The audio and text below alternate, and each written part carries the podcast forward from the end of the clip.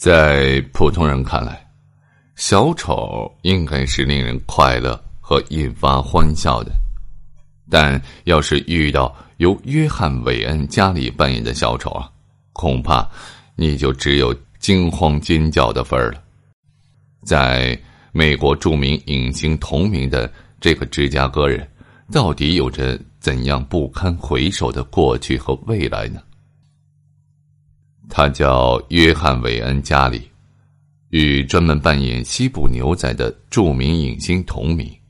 也许他的父母是约翰·韦恩的影迷吧。加里出生于一九四二年的芝加哥，有两个姐姐。虽然他是家里唯一的男孩，但并不能阻止他经常被父亲暴揍。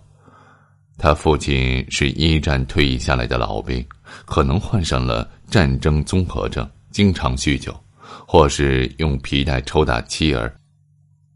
不管他怎么扮怪，父亲永远是把他称作傻子或者是胆小鬼。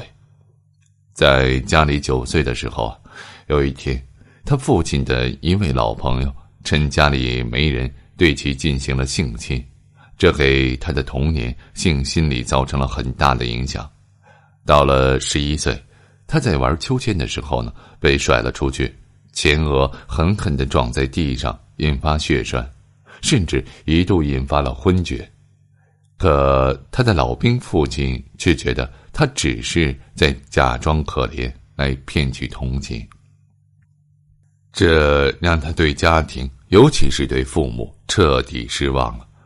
二十岁的时候呢，家里终于忍无可忍，离家出走了。他在附近的一家殡仪馆找到了工作，待遇还算不错。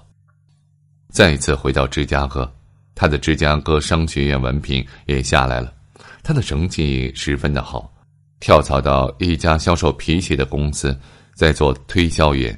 在那家公司，家里与自己的第一任妻子相识了。结婚后呢，他们共同帮忙打理岳父在爱荷华的肯德基快餐店。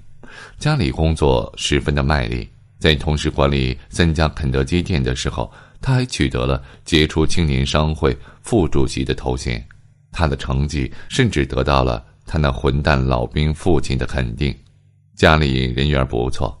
在所居住的社区很受邻居的尊敬，尤其是小孩子们，因为他特别会扮演小丑去逗小孩子们开心。但在他二十六岁的时候，有过一次因为性骚扰男同事和意图强奸男孩而留下的案底，但在那之后呢，他表现得更加循规蹈矩，因此，别人对他的那次案底也没怎么太在意。随着时间的流逝，大家对他仍然很放心，可他的妻子却不能够原谅他，两人最终还是离婚了。我不能接受自己的丈夫是个同性恋，男人怎么可能对男人有爱情，甚至性爱？我感到很恶心，所以我必须要离开他。家里的原配妻子在接受媒体采访的时候是这样说到的。在离婚后的第二年，家里改行经营承包装修工程，和以前一样，他非常积极的投身于公共事业，参加很多的社会服务，甚至还和政界建立了联系。由于家里免费清洁民主党的办公地点，之后便被获许加入街道照明工程团队，并成为所在选区的主任。在一九七八年五月。家里组织了一次波兰宪法游行活动，刚好当时的美国第一夫人罗莎琳·卡特也在附近出席活动。他对家里组织的活动很赞赏，两人还合了影。家里更是得到了第一夫人的亲笔签名。家里再次结婚了，妻子是当地议员的侄女。那名议员对家里非常有好感，于是就把自己的侄女介绍给了他。家里很喜欢画画，但。他只画一种东西，那就是小丑。他所画的小丑造型很是扭曲，有很多甚至以童话为背景，让人根本看不懂。家里还加入了当地的一个叫“欢乐小丑”的俱乐部，为自己设计了很独特的小丑形象。高跷小丑并经常在芝加哥的各种聚会、游行和筹款仪式上为大家表演。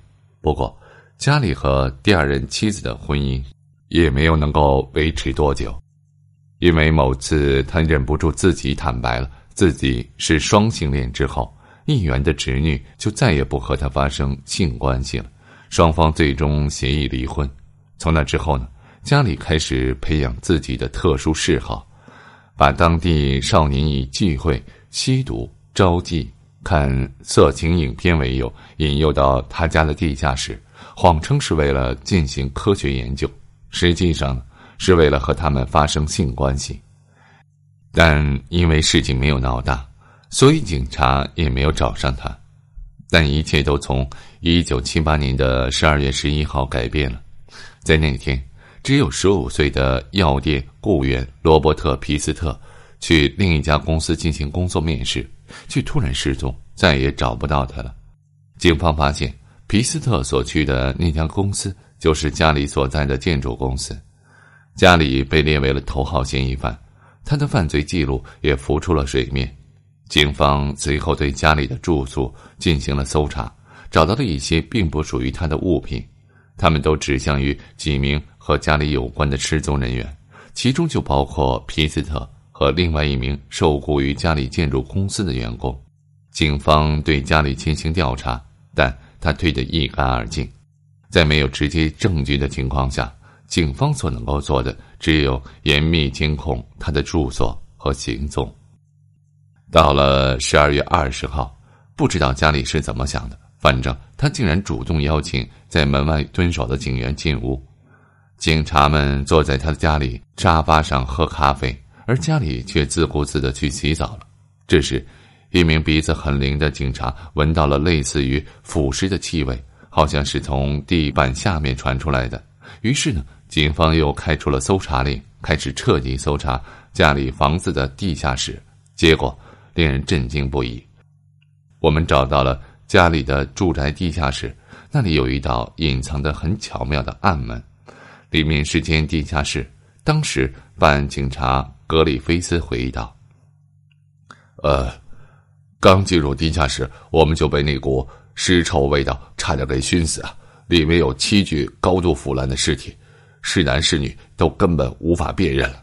后来通过 DNA 检验，才鉴定了他们的身份，其中就有罗伯特·皮斯特。”另一名警察说：“呃，我们立刻在屋子周围。”和后花园地面开始掘土，结果又找到了二十一具尸体，也全都烂得不成样子。在对家里的审问中，他全部招供。在附近的一座河桥下，我们又找到了四具被埋的尸体，那真是太震惊了。我们都不相信家里这种老好人、模范青年，居然是一名变态的连环冷血杀人魔。之所以那四具尸体埋在河桥下，是因为。家里屋子和花园再没有空地来埋人了。一般的连环杀人魔大都精干消瘦，而家里却身材十分的肥胖，这在美国的重大案件中是很罕见的。刚开始，家里不承认这三十二人都是他杀的，只承认其中五起。他说，剩下的全是自己雇员在陷害自己。他甚至还在电台开通了热线，指责别人杀人后。在自己的家中抛尸太不道德，但要想到听完这一段长达十二分钟的录音，却要花费二十三点八八美元。在长时间的审讯下，家里放弃了抵抗，他配合的供出了从一九七二年被自己性侵过、虐待、杀害的所有少年，总计三十二人。通常的做法是开车到长途汽车站或者是火车站。以提供工作和着急为借口，把未成年的男子或者直接强行绑架上汽车带走，在把被害人迷晕后，家里将其捆绑在吊起，实施各种性侵害，最后把他们用止血带一一勒死。一九八零年的二月，家里的案子开始审理，在审理期间呢，家里试图用精神异常之类的理由上诉无罪。但没有能被接受。在同年的三月十三号，约翰·韦恩家里被控三十二起谋杀罪名成立，正式宣判处以死刑。到了一九九四年五月十号，他在伊利诺伊州的监狱里被实施了注射死刑。在最后执行死刑前，家里对他的律师说道：“杀死他并不能让那些死人复活，而现在要杀死他的却是无耻的国家机器。”家里在临死前说的最后一句话是：“亲我的屁股吧。”而他吃的最后一顿饭却是肯德基快餐。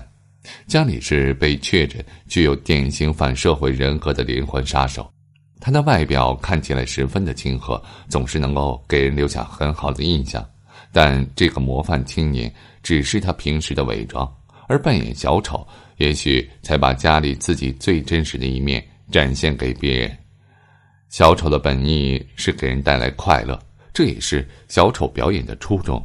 但约翰·韦恩·加里却将许多人心目中那搞笑的小丑变成了杀人小丑。